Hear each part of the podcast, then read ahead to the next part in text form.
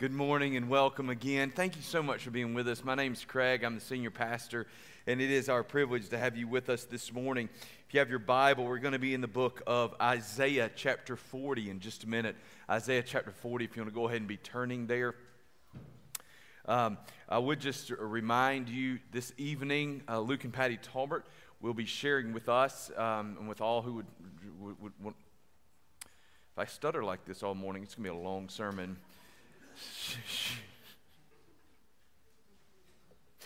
Try again. They're going to be sharing with all of us. Uh, maybe y'all make me nervous today. They're going to be sharing with all of us about what it is that God is using them to do, how God's working through them in Latvia, and maybe just specifically just about how they're trying to be obedient there in, Latvia with the ministry and the mission that God has called them to. So I'd encourage you to be here at 6 o'clock tonight for that. Um, we've already had to postpone this once because of COVID. Um, and, and I would just ask you to be relatively flexible with us in the next few weeks as we try to make sure we get all the things in and all the things done. We, we may end up having to flip around a couple other Sunday night things um, just because we're trying to make sure that, that we, we're, we're trying to do the right thing. So if y'all be patient with us as we try our best to make sure that we minister well and that we love everybody well um, and that we keep fighting off um, all the things that come our way. All right? Six o'clock tonight, be here. We'd love for you to be here. That will not be live streamed, by the way. So um, just just know that we, we can't really do that because if they you know just we just can't. So um, we we encourage you to be here. All right, Isaiah chapter forty. If you're a guest with us this morning, I, I don't know what Adam said. I, I, hope you have felt welcome as you came in. I would ask you, please tear off one of those little cards on your bulletin. If you open it up, there's a little thing where you can fill out your information and drop it in the offering plate at the end of service. We'd really appreciate that. I'd like to drop you a letter in the mail this week and just thank you for being with us. All right, Isaiah chapter 40. We're going to begin reading in verse 25. Stand with me in honor of God's word. To whom then will you compare me that I should be like him, says the Holy One? Lift up your eyes on high and see who created these. He who brings out their host by number, calling them all by name. By the greatness of his might, and because he is strong in power, not one is missing. Why do you say, O Jacob, and speak, O Israel? My way is hidden from the Lord, and my right is disregarded by my God. Have you not known? Have you not heard? The Lord is the everlasting God, the creator of the ends of the earth. He does not faint or grow weary. His understanding is unsearchable.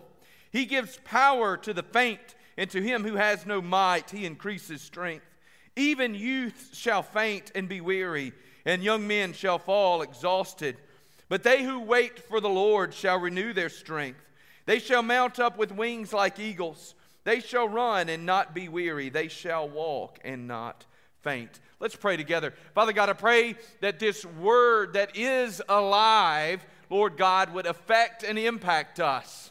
Father, calls us to slow down and to wait upon you. And Father God calls us, Lord, to not doubt. Reassure us that you are exactly who you claim to be, that your promises never fail, and that you are enough. We pray these things in the powerful name of Jesus Christ our Lord. Amen. Thank you. This morning, uh, titled the sermon Pump Your Brakes, because sometimes we just need to pump our brakes and slow down and wait to see what it is that the Lord would have for us. Have you, have you heard? Have you heard? You know, sometimes we find ourselves not in a situation where we haven't heard or we haven't been told, but somebody has to remind us of what's actually true. Somebody has to remind us of what's going on.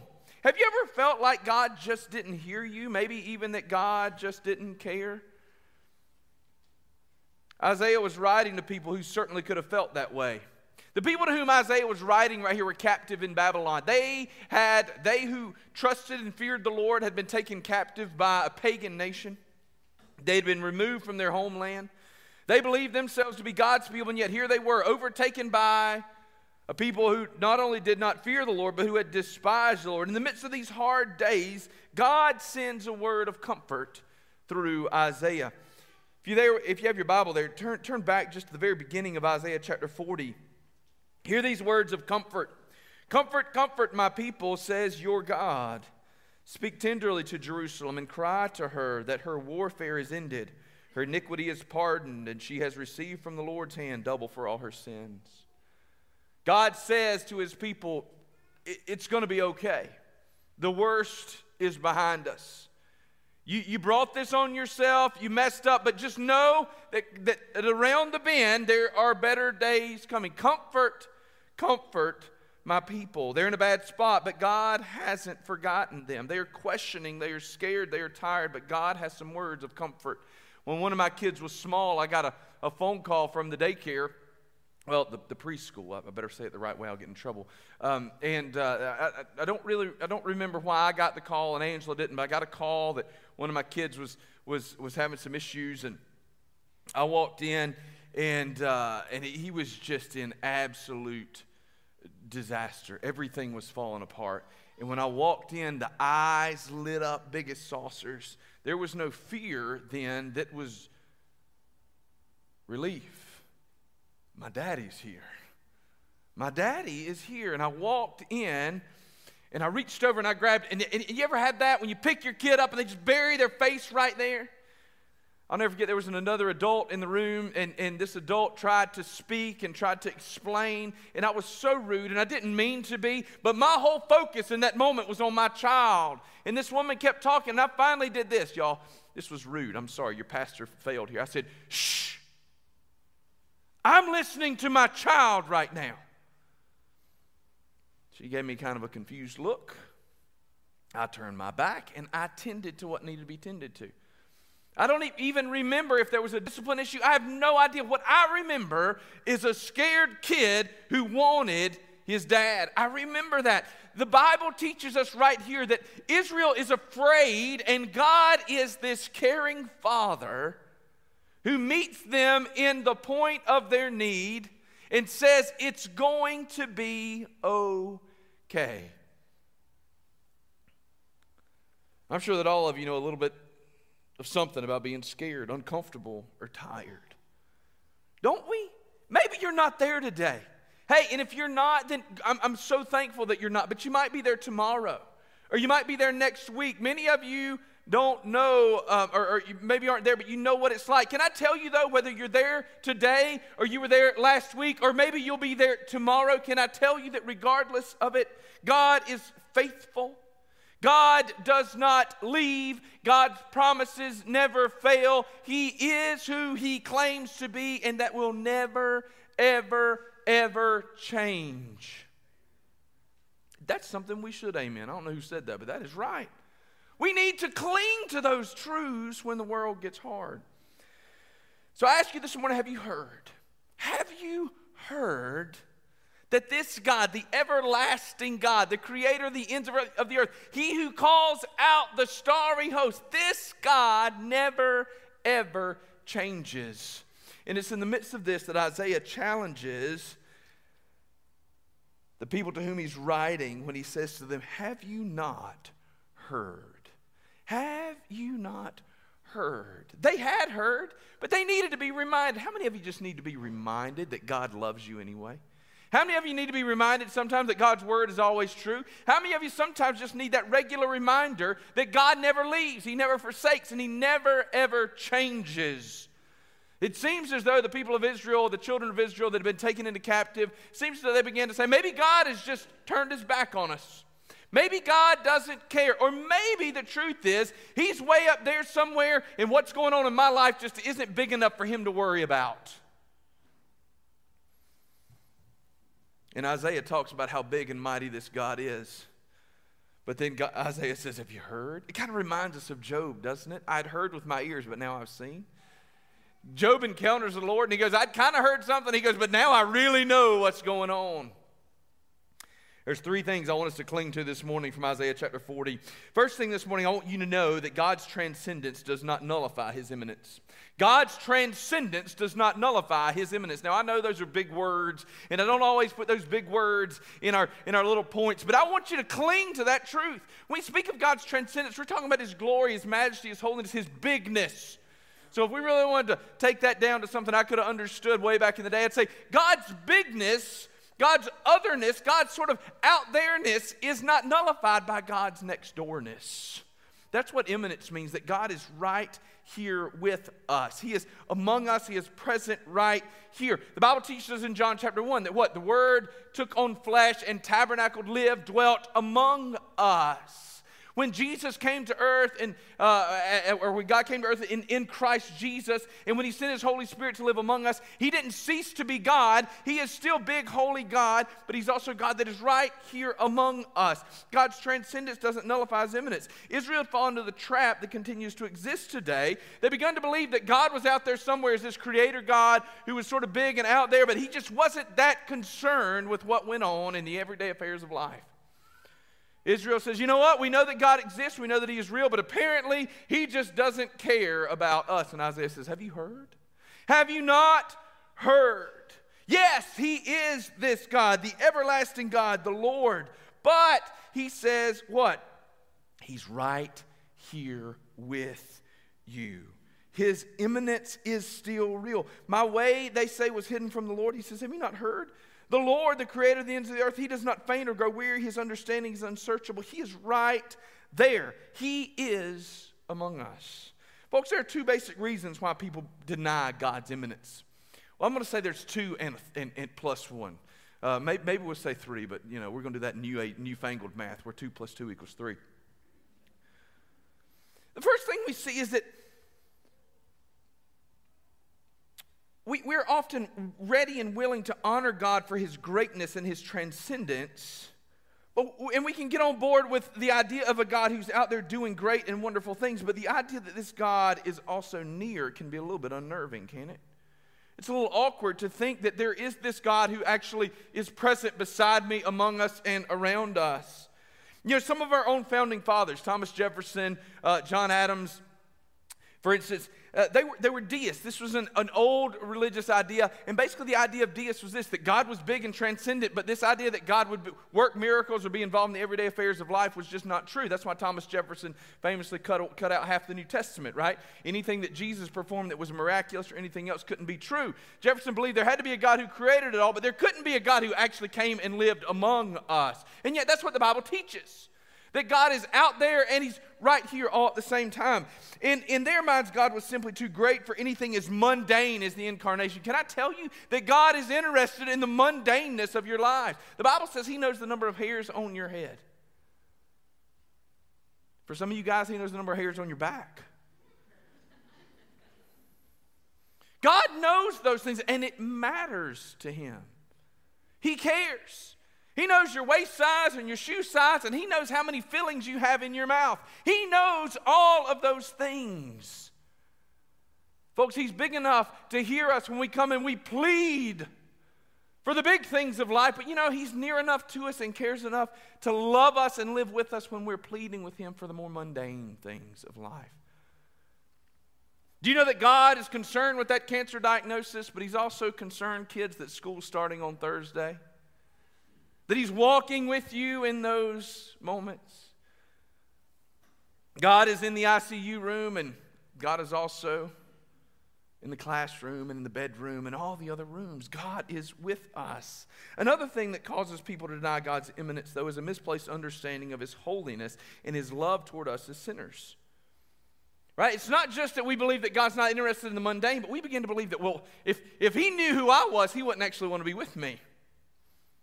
Here's the incredible thing the more God knows about you, the more He loves you. Now, I got to be careful because when I say that, it sounds like I'm suggesting He doesn't already know it, okay? I'm just, I just want you to understand like, He knows everything and He still loves you more than you could imagine. Have, have you ever had somebody that you love come to you and confess some really, really ugly things in their life? They come and they shared with you their struggles, their pains, their hurts. The more they shared with you, did you, did you find and feel that the more they shared, the more your heart went out to them? The more your heart broke for them. You ever known your children to struggle and to suffer? And when they finally came and they said, You know, this is a hard thing for me, I'm struggling in this area. And the more they talked, the more your love for them grew. The more you wanted to reach your arms around and take them up and care for them. Folks, this is why we have such a heart to help the hurting and the weak around us. Our heart goes out. And we've been created in God's image. If we have that heart, how much more our Heavenly Father for us? Yes, He is the great God who's created all things, but He is also a God who's concerned with the small things in your life. Maybe you think that or uh, that, that, that God, because he is all out there, can't care. Watch what Paul says in Acts 17 27. He says that God is actually not far from each one of us. He's right here among us. Perhaps Israel understood God as creator, but Isaiah says, Have you not heard? You think your ways are hidden from him? Maybe because you don't want him to see you. You ever been in that place? This is the two plus one. Sometimes we don't acknowledge God's immanence because the truth of the matter is we don't want God to know what's going on in our lives.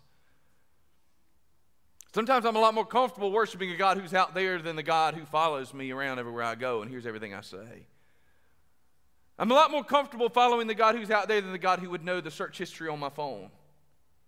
I'm a lot comfortable following a God who is out there than one who would actually be near me. Folks, do you know that God sees you and He hears you? He's there and you can't hide. Now, here's the good thing you can't hide, and He loves you anyway. But, folks, here's the bad thing. Sometimes we create these ideas in our minds that if I just pretend like God isn't who He claims to be, then God can't see what He wants to see. Folks, He is who He is, regardless of whether or not you want Him to be. God's transcendence and his immanence go together, and his transcendence does not nullify his immanence. Some, some folks have this fear that if we begin to view God as holy, that somehow or other we will lose sight of God as loving. Can I tell you that when Isaiah experienced the Lord in Isaiah chapter 6, when he fully began to appreciate just how great and mighty and awesome and even terrifying the Lord was, he did not suddenly feel unloved by the Lord. Instead, Isaiah was enveloped with God's love because his transcendence does not nullify his immanence. Have you heard? God's bigness doesn't mess with his closeness. Have you heard? God is huge and holy and mighty, and He loves you right where you are. Have you heard that He knows everything, owns everything, sees everything, and He still knows where you live and what you had for breakfast this morning? That's the kind of God that we have. If you haven't heard it, I hope that you pay attention to it today. But if you have heard it, I hope you'll be reminded. His bigness is not disqualified by his immanence, nor is his immanence disqualified by his transcendence. The second thing this morning I want us to see is that your feelings do not affect God's faithfulness. Your feelings do not affect God's faithfulness. Have you not known? Have you not heard? The Lord, the everlasting God, the creator of the ends of the earth. He does not faint or grow weary. His understanding is unsearchable. He gives power to the faint, and to him who has no might, he increases strength. They said, maybe God's not listening. Maybe God doesn't pay attention. And Isaiah says, oh, so you're concerned that your feelings are going to affect God's faithfulness. That when you got messed up, when things went wrong, that somehow or other you believe that God had changed. Folks, are you tired? Are you weary? Do you know that He doesn't faint or grow weary? He's not tired. He's not weary. Get this. We never have to worry that when we go to the Lord in prayer, He's going to go, Oh, again? It's Craig? He's not a tired parent weary of all of their questions. He's not a worn out teacher. He is the king of the universe. And watch, he's perfect and mighty and holy. And when we go to him in prayer, he's welcoming towards us because he says, Come to me, all who are weary and heavy laden, I will give you rest. How many times do I repeat that verse? I thought about that the other day. I'm not sure that we go through a month here when I don't mention that at least twice in a sermon because I think it's so important for our understanding of who Jesus is. He's not the God who says, Get all your stuff together and come to me. He says, You're all messed up. You're perfect. You're just what I'm looking for. I take broke things and I make them right. Do you feel like God has forgotten you? This is where we start to get kind of real, isn't it? Because the reality is, some of you kind of wandered in here, and if you don't feel that way right now, you felt that way yesterday, or you feel that way tomorrow, you begin to wonder that maybe God is not just paying attention to me. Craig, you stand up and you talk about God's love, but Craig, if you knew what I was going through, you, you, you might not feel the same way. Can I tell you that no matter what's going on in your life, God is there. His what your way is not hidden from the Lord. That God who calls out the starry host, that God who knows them by name, He knows your struggles, He knows your trials, and He's right there with you. He has not forgotten you. Your fears are unfounded. He is the Lord, the everlasting God, the creator of the ends of the earth. I got some really good news. Your feelings do not affect God's faithfulness. Adoption's an interesting thing. Those of many, many of you in our church have, have, have, have gone through that process in your own families. And you know that one of the hard things is that when when you work through that process, sometimes our children who have been taught because of their experiences that everybody in the world is going to let them down, they have a hard time really accepting this idea of an unconditional love. That I love you just as you are, and I'll always love you just as you are. And there's, there's this process of regularly and repeatedly saying things like this Is daddy going to ever stop loving you? Will I ever go away? And the answer is no, no, no, no, no. We need to say that regularly to our children. It's not just our adopted children, is it? Because our kids, they, they hear us get frustrated and angry, and in their little brains, they can get it all twisted around. And they go, well, well, Daddy just doesn't care anymore. We need to turn around and look and say, Daddy is frustrated, Daddy is tired, Daddy loves you, and that won't ever, ever, ever change. Folks, God loves you, and that won't ever, ever, ever change. You can't do anything to stop Him from loving you because you didn't do anything to start Him loving you. If you can't earn His love, you can't unearn His love.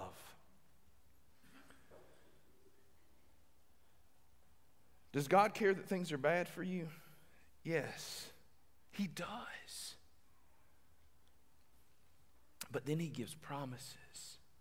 He says, To the weary, I give rest, to the weak, I give strength,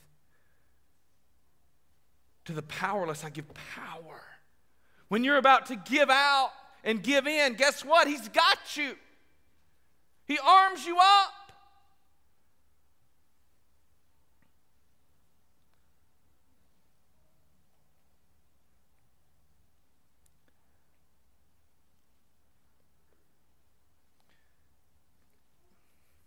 In the midst of our hard days, our emotions will lie to us. In the midst of our hard na- days, the darkness will lie to us. In the midst of those dark nights of the soul, when it feels as though our prayers aren't making it past the ceiling, I want you to know that your feelings are not facts. And we've got to combat our feelings with the truths of God's word. No matter how you feel, God is faithful. So you say, I don't know if God will go on loving me. Well, He says, I will never stop. So what's the answer? He won't ever stop. Not too long ago, I had a, a, a new believer reached out to me and said, I, I got saved, but I, I, I, I, I know I got saved, but I don't feel like a Christian. Should I call myself a Christian yet? I said, You better. Because Jesus does.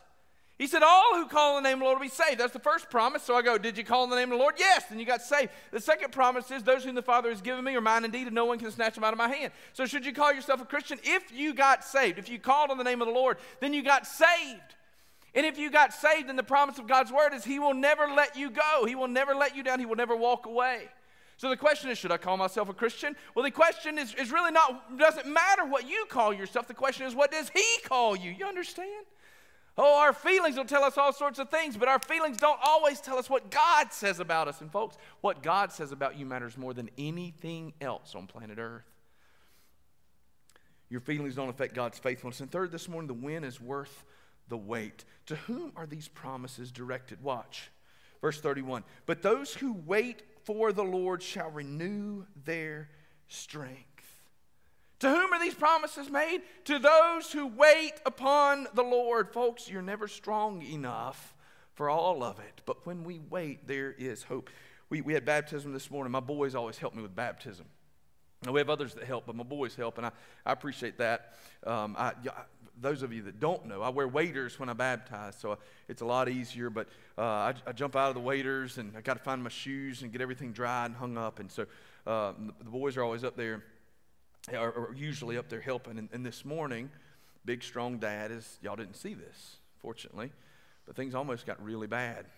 Um, because I, I walk up, there's steps right here. So if you can imagine, if you've never been in our baptistry, if you've never been in our baptistry, it might be because you've never been baptized. We'll be baptizing again in the next few weeks, and we would love to baptize you. And f- hopefully, what almost happened this morning is out of the system. We never have to worry about this again. I hit a guy's head on the steps one time when I baptized him. He's here this morning. He's raising his hand. But, um, uh, but this morning, I, I you know, I, I, am in charge of the baptistry. I got everything under control. The boys know what to do. Everything's fine. I climb up the top step. Sloan's waiting on me. um, to, to do what Sloan does, which is make sure all the water gets mopped up. He's already moved my shoes where my shoes are supposed to be. And I get to the top step, and y'all, I stumbled. And I almost fell backwards into the baptistry. I mean, it was really close. There are no handrails up there. It's just me and the walls. And I'm just, oh, I'm grabbing everything. And y'all, Sloan, it's like, ha ha ha ha. I'm glad Wyatt didn't see it. He might have pushed me.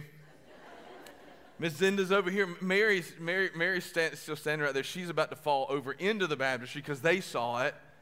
Can y'all imagine how bad that would have been if my big self had hit it? You know, all the water. I don't know who's playing drums this morning. Sarah, you'd have been drowned, right? It just whoosh.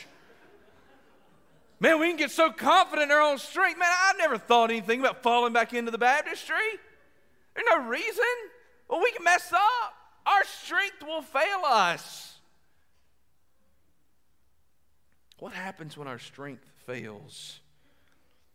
What happens when our strength goes on failing? What happens when we're just not strong enough? What happens when it seems like we've been waiting and waiting and waiting and He's not there? Folks, can I tell you that the win is worth the wait even when you are weak? These are the promises that God gives to us. He will renew your strength even when it's not there. But you might have to wait. You might have to wait. You might fall into the baptistry first. Things might get a little awkward. Football season is upon us. I went and watched part of a practice uh, late, late Friday night. And, uh, but it's here, high school. We won't be long till we're all watching high school football and college football. Um, and, and as we do, one of the hardest things to coach and to teach a ball carrier is to run behind their blockers.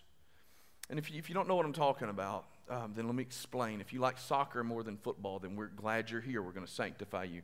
Um, but what, what that means is that you know you got a running back or a receiver, and, and then you've got the real the real heroes on the field who are the offensive linemen, and uh, those are the big guys that are up front. And so their job is to make sure that the skinny people don't get killed.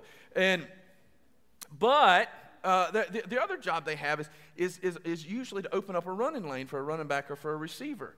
Now, and, and, it, the hardest thing to coach, or one of the hardest things, is to coach for that ball carrier to wait for that big old lineman to get out in front of him. You can understand why that's the case, right? So a, a running back runs a 4 5 40, and a, a lineman runs like a 6 flat 40.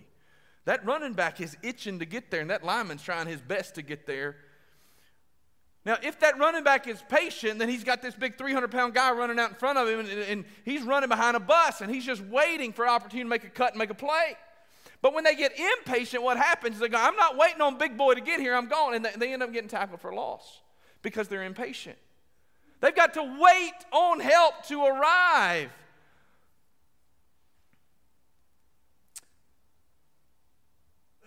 Folks, the promise of victory is for those who wait for the Lord those who wait for the Lord. The picture for believers should look more like water skiing than it does like anything else. That the Lord's out running ahead of us and we're just holding on for dear life while He is leading, guiding, directing. The Lord's doing all these things if we would just wait upon the Lord. Folks, the waiting is often so hard. Because I want to know now. I want to do it now. I want relief now. And for reasons that are usually well beyond our understanding, God says, wait. He says, hold on. He says, pump your brakes. I'm still here. These are the words of promise that the Israelites needed to hear. They'd been taken away into exile, they'd been defeated in battle. they'd been taken far from their homeland. And God says, Comfort, comfort, oh my people. I have not moved, I have not changed. Look up to the heavens. Do you see the stars? I am still the God who put those in place. I will continue to be the God who put those into place. Have you not heard? I am He, and if you will wait, I will carry you through this. Watch what He says. He gives power to the faint, and to him who has no might, he increases strength. Even youths shall faint and be weary, and young men shall fall exhausted. But those who wait for the Lord shall renew their strength. They shall mount up with wings like eagles. They shall run and not be weary. They shall walk and not faint. Even youth shall faint and be weary. Isaiah says, Look, I know a lot of you think that you got it under control, but even those of you that think you got it under control, at some point you're going to run out.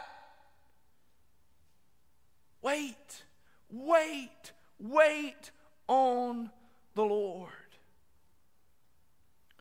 Well, so what's going on in your life today that's hard? Will you wait for the Lord today? Will you trust Him? Will you hold on? You say, Craig, I don't know if I can. I don't know if I want to. Can I promise you this? The win is worth the wait. The win is worth the wait. Sometimes it's in that waiting. Last, last Sunday, I said that God teaches us in the storms of our life and not the sunny days. Sometimes we're waiting in the midst of those storms. In the midst of those storms, God is teaching us, He's shaping us, He's molding us. And we're going to find out that when the storm lifts, when, it's, when, the, when, when the sky's clear, when God brings the victory, sometimes we're going to look back and say, I'm glad not only that God has delivered me, I'm glad for what He taught me in the midst of the struggle. Will you wait for the Lord?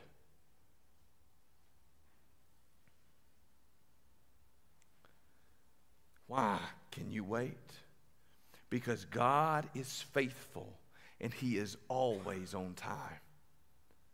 Why can you wait? Because God is faithful and He is always on time. God does not change, His commitment remains the same. His commitment remains the same. Have you heard? Do you know? Do you know that facts trump your feelings. Do you know that? Do you know that God is faithful when you are faithless?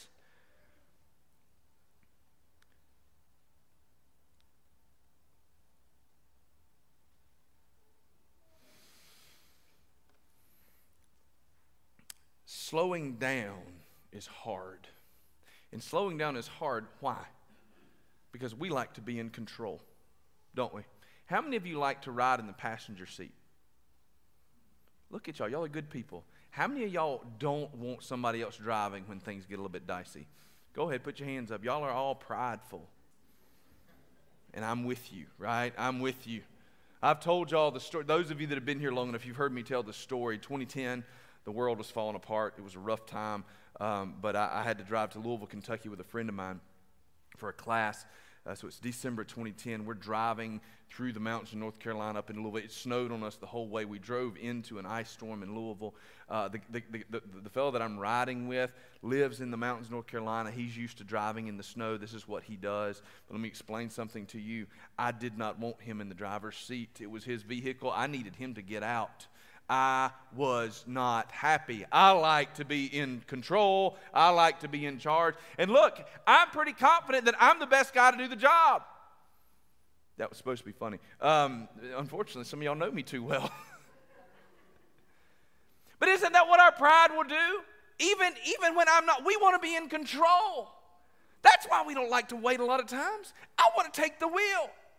No, God, let me show you how this should be done. God, let me fix this for you. And God's going, Will you just wait, Craig?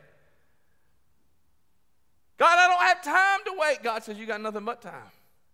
Lord, you don't understand. How many of you prayed that prayer? I know I have. You don't necessarily mean it when it falls out. It's one of those things that falls out of your mouth. You try to grab it, but it's too late. Your mouth has revealed your heart. It overrode your rear end, right? But it revealed your heart. It told the truth. Lord, I, I, I, I don't believe you understand. God, I, I, I don't believe you're actually capable. God, I, I need to show you how to fix this. And the Lord says, Oh, really? Why don't you wait? Wait. Yesterday, I was in the truck with Sloan. Sloan's been on prednisone, so Sloan has been talking a lot. Wow. And he was talking about a video game that I won't let him have, and he was complaining because I won't let him have this video game. And um, I mean, he, he, plays video games like an hour a week or something, but he needs this game, and his daddy won't get him. And he says, "You don't understand, Daddy." I said, "Sloan, you need to hush, buddy." This, this is enough. Daddy, you don't understand about this game. Let me explain it to you. And he kept, I said, Buddy, you need to hush. Daddy, you don't understand. You're too old. I'd had enough.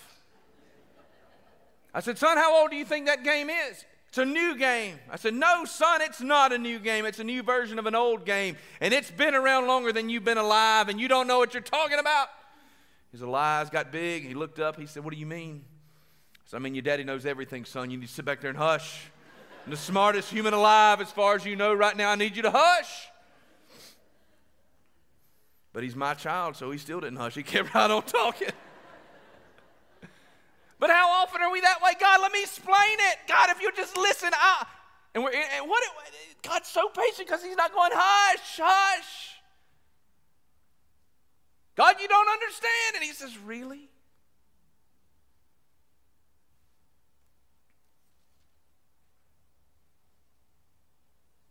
To whom then will you compare me, since I don't understand, Craig? That I should be like him. Lift up your eyes, Craig, on high, and see who created these. He who brings out their hosts by number, calling them by name. By the greatness of his might, because he is strong in power, not one is missing. Craig, what don't I understand?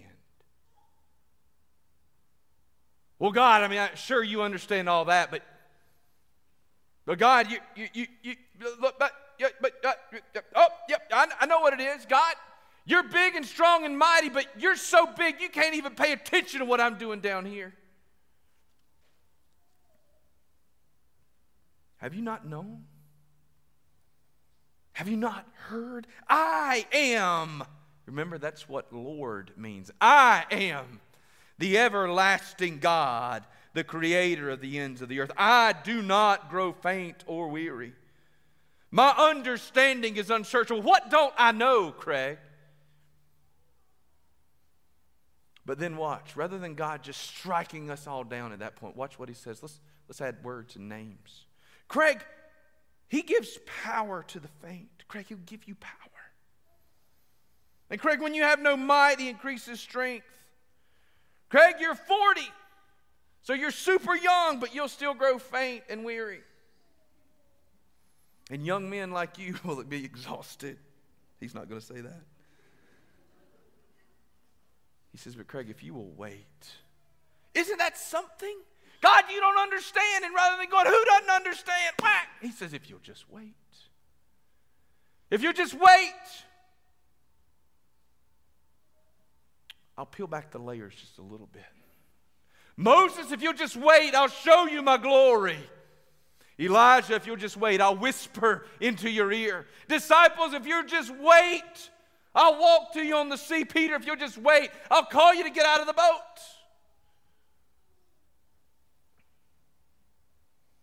Are you tired? Are you weary? Are you afraid? Do you lack faith today? Wait on Him. Watch this. Maybe you're not a Christian. Maybe your whole life has been lived in sin and rebellion. Maybe you've lived your whole life separated from God's love. Do you know that it's okay? There's still hope for you. You say, Craig, I'm, I'm 40 years old. I've sinned and sinned and sinned. There, can I tell you that if you'll just wait, there's still hope. Would you call upon the name of the Lord? He will save you. And look, the salvation will be worth the wait. Will you wait on him? I'm going to tell you a quick story and then we'll be done. But it's a Bible story. I shared this with our teenagers not too long ago. Now, you know the story of Jesus' crucifixion, and Peter denied Jesus three times. And in John chapter 21, we read that story, not of, of Peter's denial. Read the story of, of, of Jesus appearing to the disciples on the beach. So they, they, they, Jesus dies, he's been resurrected. They've seen him uh, a couple times up to at this point. But if you'll remember there in John 21, Peter says, I'm going fishing. And he looks at the other disciples and says, Why don't we go fishing? Now you remember Jesus said, You're not going to be fishermen anymore, you're going to be fishers of men. Peter, though, has already denied the Lord three times, if you'll recall. And Peter's finished. He knows he's washed up. He knows he's let him down. He knows that he's got nothing left. And he says, You know what? I'm not a disciple of Jesus. I'm not a fisher of men. I'm a fisherman. I'm going fishing. Who's getting in the boat? And what, what happens? Handful of disciples jump in the boat with him. Jesus has already appeared. They know of the resurrection, but they're not living in light of the resurrection. Peter is still living in the darkness of his sin and despair. They get into the boat. The Bible says they fish all night. They catch absolutely nothing. Some dude walks out on the beach. And he yells from, Maybe you ought to put your net on the other side. Well, you'll recall that this was exactly how Peter had encountered Jesus the very first time. So probably something begins to trigger in these guys' minds. They throw the net over, and there's a huge catch of fish. And somebody says, Well, that's the Lord. Look at Peter.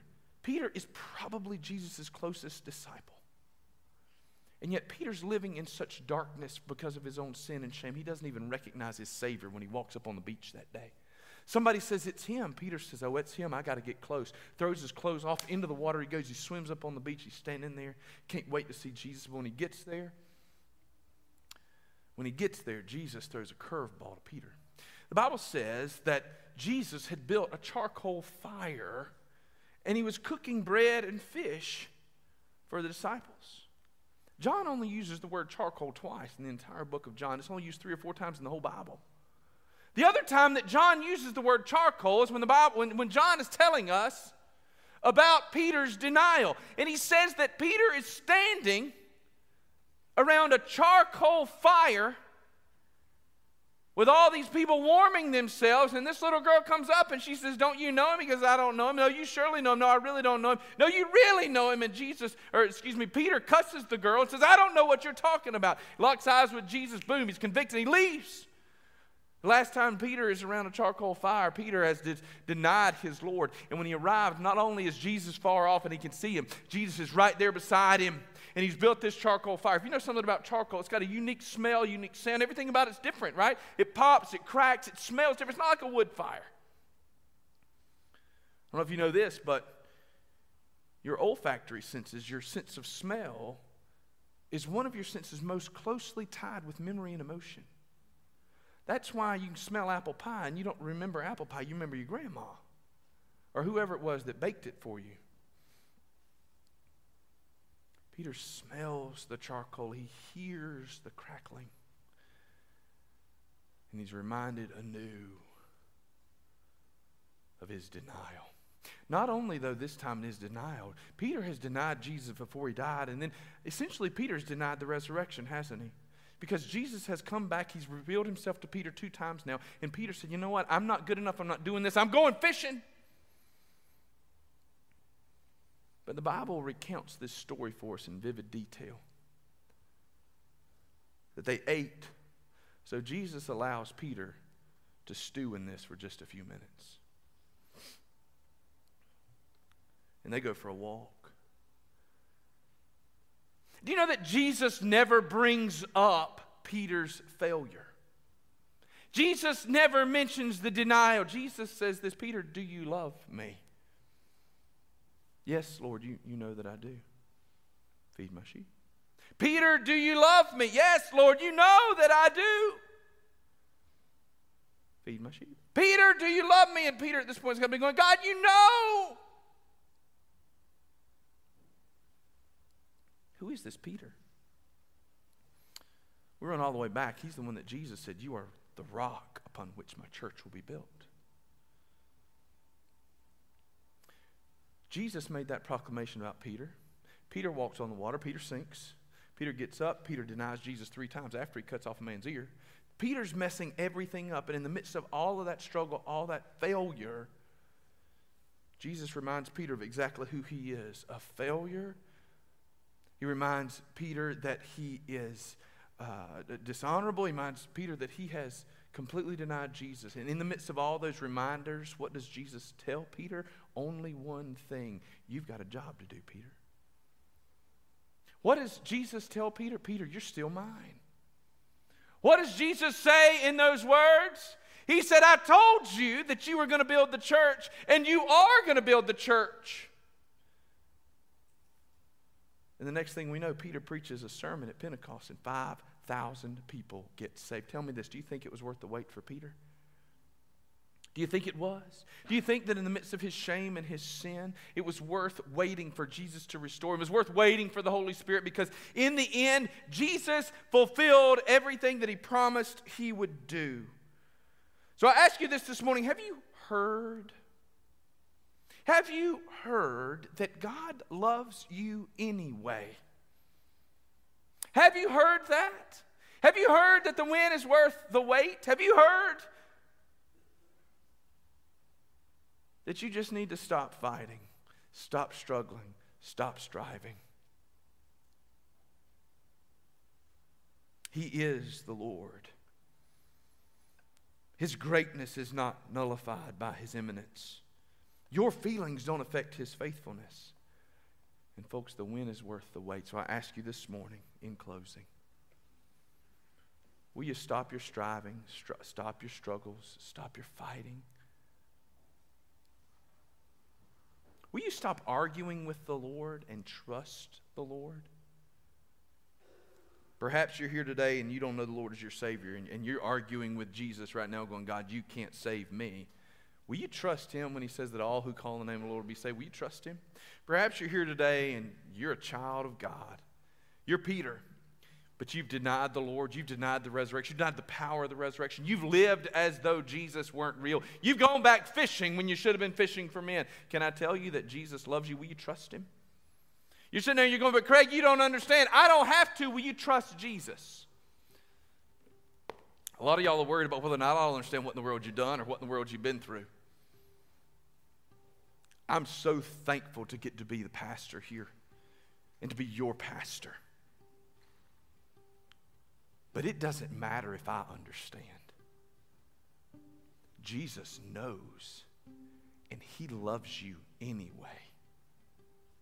Will you take Him at His word? Those who wait on the Lord will renew their strength. They will mount up with wings like eagles. They will run and not grow weary. They will walk and not be faint. That's his promise for you today. He's been waiting for you. Will you stop and wait for him? If you're here this morning, you don't know the Lord Jesus as your Savior, I would love to introduce you to Christ. This morning, when we stand and sing, would you come this morning so that we could help you to know what it looks like to become a follower of Jesus? If you're here today and you've wandered far from the Lord, would you come today? I'd love to pray with you and to remind you that just as Peter was faithful, Jesus was, or faithless, Jesus was faithful, and he's faithful to you. Would you come today and allow God to do what only God can do? Let's pray together. Father God, I pray for your love. Pray for your grace. Lord, I pray that your word would be real and true among us, with us, in us, and to us this morning. Father God, move, act, and work here. In Jesus' name.